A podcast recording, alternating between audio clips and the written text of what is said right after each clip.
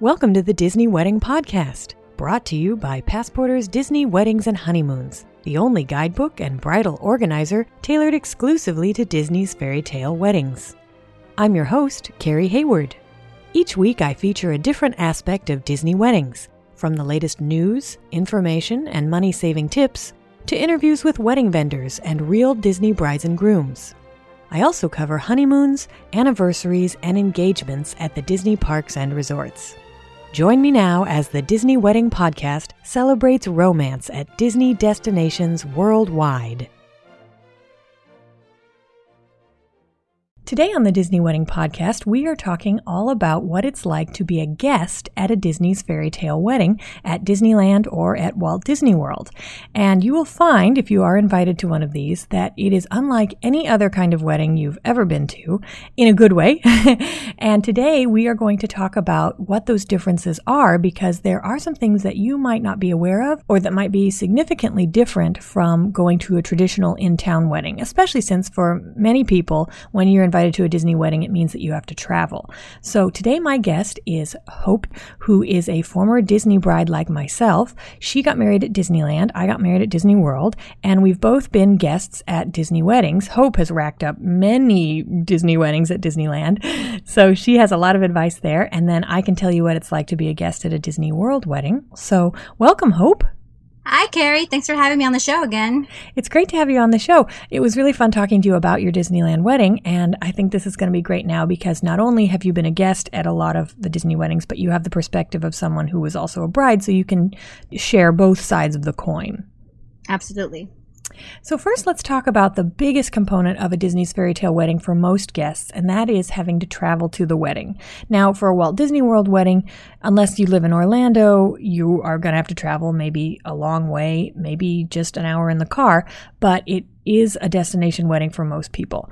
Disneyland weddings tend to not be destination weddings because so many local brides have Disneyland weddings, but, you know, often people from the Pacific Northwest or from Northern California or some of the other Western states and people from the East Coast who just love Disneyland uh, will choose that as their venue. So Hope is going to go over some of the differences and what you would need to consider if you're going to a Disneyland wedding. But let's just start with Walt Disney World.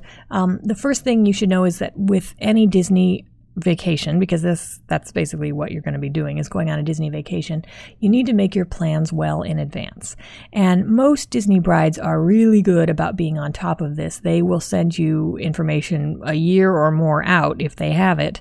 So you will be getting everything you need well in advance. But because Disney World is so popular, especially at holidays, it can be very important to book as soon as you know that you are definitely going. And you can always cancel your reservations too. If you have a package, you have to cancel forty-five days before, but if you do a room only, which is where you just book the hotel room and you don't buy a package that includes maybe a meal plan or park tickets, those can be canceled up to five days before you go. So better to book it now, cancel it later, than to be caught out because the wedding is taking place in the week between Christmas and New Year's and suddenly there are no rooms left at the resort. So if you do have to fly, it can be good to know that as a general rule of thumb, the cheapest days of the week to fly are Tuesday and Wednesday, followed by Saturday. So if you have a weekend wedding, sometimes, and you know, you can't get a lot of time off work, sometimes your hands are tied, you have to fly out on a Friday and in on a Sunday. But like our wedding was on a Monday, and so our guests were able to fly in on a Saturday and fly out on a Tuesday, and they saved a ton of money on their flights that way.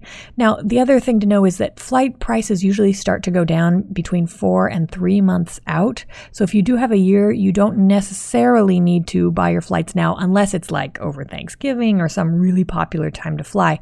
You might want to wait because the prices, Dave Marks at Passporter dot com calls them the wish list price because it's like the airlines, the farther out you are, the the more the airlines will try to get out of you. And the closer in you are, the more they're willing to discount. So do try to wait till that three or four month window to start looking because you'll get some better deals. So now, Hope, why don't you talk about traveling to Disneyland for a wedding? Okay, well, I well we're local, so we've got to have it really easy, and we just have to drive down. But the best advice would be to cushion for time because we've noticed that over the past, well, it's always the same, but over the past few years, it seems that traffic has gotten even worse. For an eleven thirty uh, start time. We usually try to leave the house by eight, which sounds really crazy early, but there's just so much traffic going on, and it's better to be early than late. Um, case in point, we I had a wedding a couple weeks ago. It was during the week, middle of the day, and it took us two hours to get to Disneyland, and it's only like thirty miles away. So that was kind of a nightmare situation. But luckily, we just knew to cushion for time and got there with, uh, I think, twenty minutes to spare before the ceremony started. So, yeah, I think that's the best thing. Because I, I think most of the people that I know were also locals. So I think they're in the same boat of just having to drive down or drive up, depending on where they're from. Um, and also just, I guess, if you're staying um, near the hotels, which is what you were going to talk about next, Um, also cushion for time because um, you don't necessarily have to drive because everything is so approachable uh, by walking, but the area around the resort becomes really congested. And I remember one time we were at a wedding this summer and we stayed at the Hilton, which is just surrounding Disneyland, and we wanted to go around the perimeter of Disneyland to park in the theme park parking to go back into the parks, and it took us an hour to go the perimeter of Disneyland. Whoa. Because, yeah, because the traffic around was just so terrible. Um, I think that's a really good point. Also, if you are not staying at a Disney resort at Disneyland, if you're staying at one of the motels surrounding Disneyland and you're going to take a shuttle, you know, those, especially in the middle of the day, they don't run regularly. So be sure you know how often they run, leave enough time so that if you do have to wait a half an hour for a shuttle, you won't be late to the wedding. Right. Yes.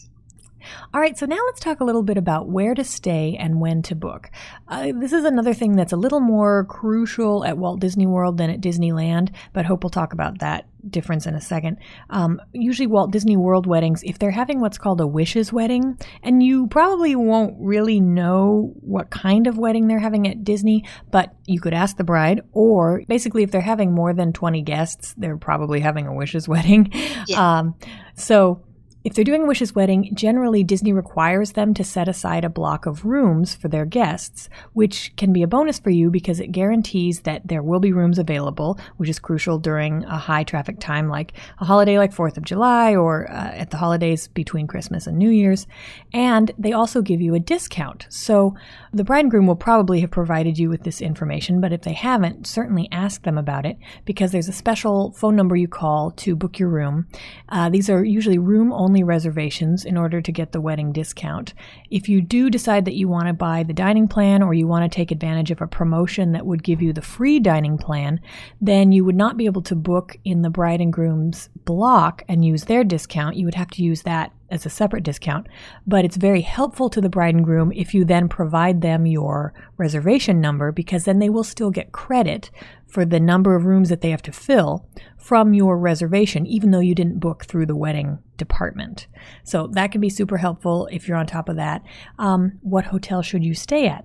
Obviously, if you stay on property, it's going to be a lot easier to get around. They may also have provided transportation, which we're going to talk about in a second, but generally, if they do provide transportation, your best bet is to stay at one of the hotels they list when they tell you, hey, we're having a wedding, we have a room block, the room set aside X, Y, and Z.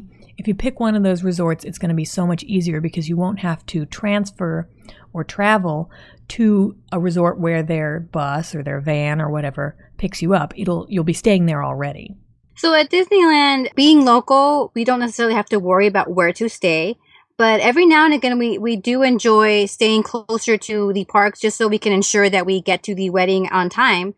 As far as off property, we enjoy the Hilton Hotel at the Convention Center because it's really close and the prices are a little bit cheaper than the Disneyland on-property hotels. And the amenities are nice. It's like a nice hotel. The only thing I, I we don't necessarily like about it is the theming. It's just, it seems a little cold and unfriendly. But considering that it is very clean, um, we enjoyed that one. And also, like, walking to from there to the Grand Californian, which is where a lot of the weddings are held, was only about twenty minutes. And I know it sounds like a long walk, but that's mostly because the blocks are really long. It's it's just two, a two-block walk, but the blocks are so long that it does take about twenty minutes to get to the Disneyland hotel area.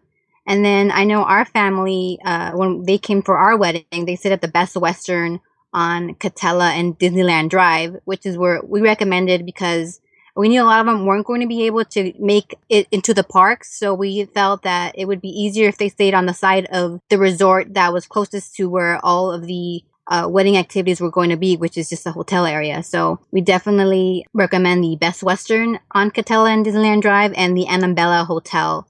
Um, and then as far as on property, the, the one we like the best and that ends up being the cheapest is the Paradise Pier Hotel. Uh, we stay there frequently, and we like that the rooms are a little bit bigger, and we, I don't know if it's just our luck, but we always seem to be get pixie dust when we're there as far as like a, maybe like a room upgrade or just nicer cast members or little freebies like snacks uh, when we come back to our room and that kind of stuff, which isn't always guaranteed, but it's nice, and it's why we always tend to favor that hotel. And then I know you were talking earlier about room blocks. So just to mention, Disneyland uh, Fairy Tale Wedding does not require brides and grooms to guarantee a number of rooms, but they do offer discounts on select rooms in the resort, which they put on the uh, couple's wedding website through Disney Fairy Tale Weddings. So there is a little bit of a discount, but in at least this summer, the weddings that I went to, the discounts didn't seem very significant. It was, it was I guess, a pricey time of year because summer. So we just chose to stay off property or just drive from home. But I just thought it was worth mentioning because, you know, the, the room block does seem to be an issue for Walt Disney World couples. Yeah, and that's a good point because actually the discounts at Walt Disney World for the room blocks also vary by time of year, and often the general public discounts are better than the Disney's Fairy Tale Weddings room block rates. By the same token, sometimes the wedding rate will be amazing compared to what's being offered to the general public. So don't feel like you have to book through the couple's room block, but please do, if you book another way through a travel agent, on your own, on their website, um, using some sort of discount code, please do provide your number, the reservation number, to the bride and groom so that they will get credit for your stay, even though you didn't book using their block. Right. And and there's also just shop around. I know like Costco tends to have certain deals where with uh, ticket packaging, which is also, I'm not sure if the, Walt Disney World also has uh, park ticket discounts for wedding guests, but I know Disneyland does. Um, they tend to be a little bit cheaper than actual ticket booth prices. But if it's during the time of year, for instance, like if you're a Southern California resident and you want to come down, there's, uh, I think in the beginning part of the year, there's a ticket special where like you get two parks for the price of one, which is sometimes ends up being a better deal than what you are given through the wedding department or the the. Now they have something called the Twilight tickets, which is half price tickets after four p.m. because, you know, it's after the weddings have ended. So guests, if they feel like going into the park, and go at half a price. So just definitely like look around and, and shop the deals before you officially book through the um, couple's sites. Yeah, I would add that uh, mouse planet dot com, every Monday, sometimes Tuesday, they release a Disneyland update and a Disney World update. And their Disney, both updates have these, but the Disneyland update is usually more fruitful because there are more discounts. At the bottom of the update, they list all the publicly available discounts, including military discounts, Costco, you know, buy them at Vons or whatever. So that can be a great way to see if there's a discount available on passes.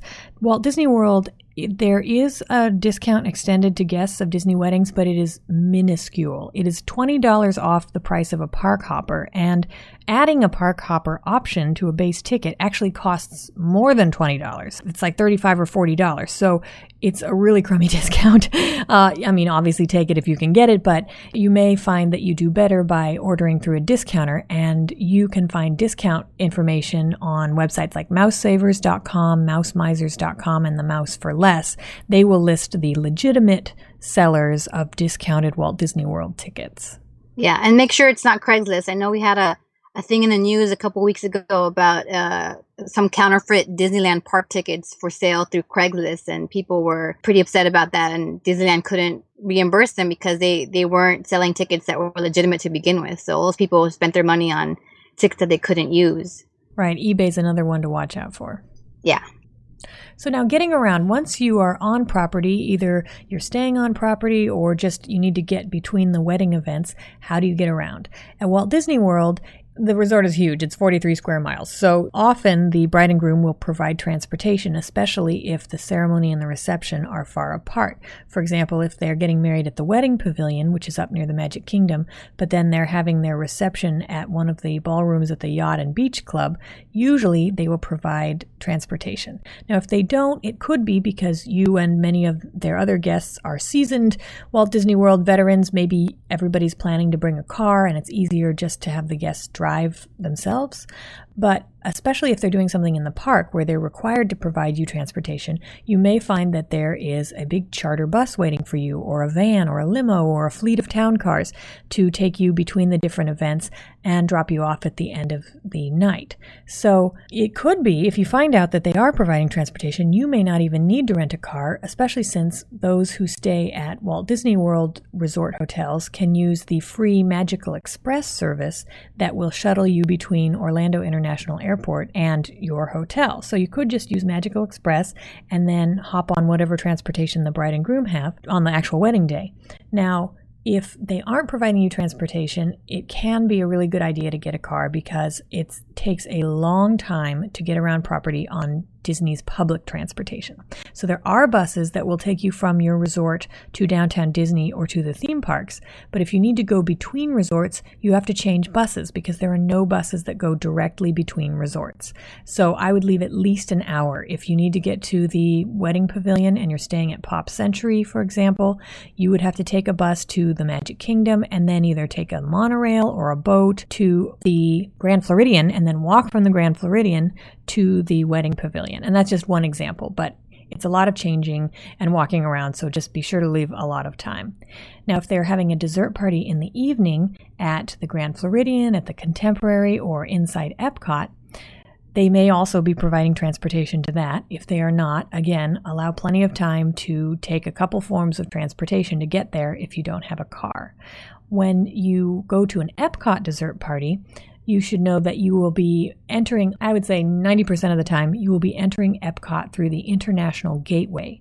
So this is not the main entrance where the buses drop you off. The International Gateway is a back entrance on Crescent Lake, which is the lake that the Boardwalk Inn, the Yacht Club, and the Beach Club are all on. So if you're staying at one of those resorts or even at the Swan and Dolphin, you can actually walk or take a boat to the International Gateway and meet the guide to go to the dessert party. But again, if you're staying at Pop Century or any other place, you are going to need to take transportation to a park or to Downtown Disney and then change to a bus to the Boardwalk or the Beach Club. I do the Beach Club because the walk is about five minutes, whereas from the Boardwalk it can be up to fifteen minutes. Just leave a lot of time for that. And especially if you're going to be wearing nice clothes or heels or something, you're not going to want to be rushing.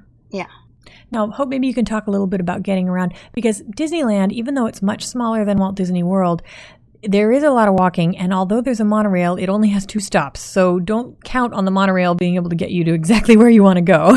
Yeah, especially because the monorail only t- takes you to the parks, and most of the time the weddings are taking place in the hotel areas. So getting on the monorail will just give you a, a tour of the parks and just will make you late to the wedding. So because Disneyland's so compact and everything's so close together, you can walk to everything. Most of the sites are on the same side of the property, so you're really only walking like five minutes from the ceremony to the cocktail hour, and then another five minutes to the indoor reception area, or just crossing the street to go from the ceremony to the reception. So it's just easier to get to. You don't have to worry about, you know, hopping on anything. Um, and then another note I would say is, uh, I know a lot of people that are staying close by tend to drive to the wedding location. Now, unless you're staying a little further out from Disneyland, that's great. But I, if you're staying across the street, I would recommend just walking, only because of the note I made earlier about the congestion around the resort. So you don't want to be that one person showing up after the bride because you decided to drive to the wedding instead of just walking a block up or something like that. Unless, of course, you have a medical situation. In that case, just cushion for time and drive yourself. Parking is included with the wedding fee that the bride and groom pay, so you don't have to worry about paying for parking. They do validate. But also, just again, going back to cushioning for time, sometimes the parking can be uh, very uh, hard to find because you're dealing with, especially for morning weddings, people that are, are checking out or checking in to the hotel. So all of the choice parking spaces are taken, and you end up parking really farther out than you would want to. So what you save with driving to the location is what you're now wasting trying to find parking and getting from the parking lot to the location. It's interesting how different the approach is, you know, what, what the requirements are for Disneyland versus Walt Disney World. And I guess that really is just because of the nature of the, the more local nature of Disneyland. And of course, it's so much smaller. But yeah, like you say, don't be fooled by the small size, because it can take you an hour to drive the whole, all the way around the resort if there's a lot of traffic. Go in a circle, yes. So those are the basics of attending a Disney's Fairy Tale wedding at Walt Disney World or Disneyland. What we're going to do in the next episode is answer the frequently asked questions. And these are wedding guests' most common questions. When you first find out that you're going to a Disney wedding, you probably have a lot of questions, and we're going to hope to answer those in the next episode. So tune in next week for that. Thank you, Hope, so much for joining me today. I think you offered a lot of great information that's going to be really helpful to people going to a Disneyland wedding. Yeah, thanks for having me, Carrie. Um, I hope this is helpful. And um, yeah, if you get invited to a Disney wedding, definitely hit yes on your R S V P. You're going to have a great time. That's our show for today. If you enjoyed it, be sure to rate the Disney Wedding Podcast on iTunes so that others will find it. You can also send your comments, questions, and suggestions to info at disneyweddingpodcast.com. Past shows are available in iTunes and on the show's website. And for instant answers to all your Disney's Fairy Tale Weddings questions, check out Passporter's Disney Weddings and Honeymoons Guide, available as an interactive ebook with continual free updates at passporter.com slash weddings.asp, or in print at passporter dot com and amazon dot com.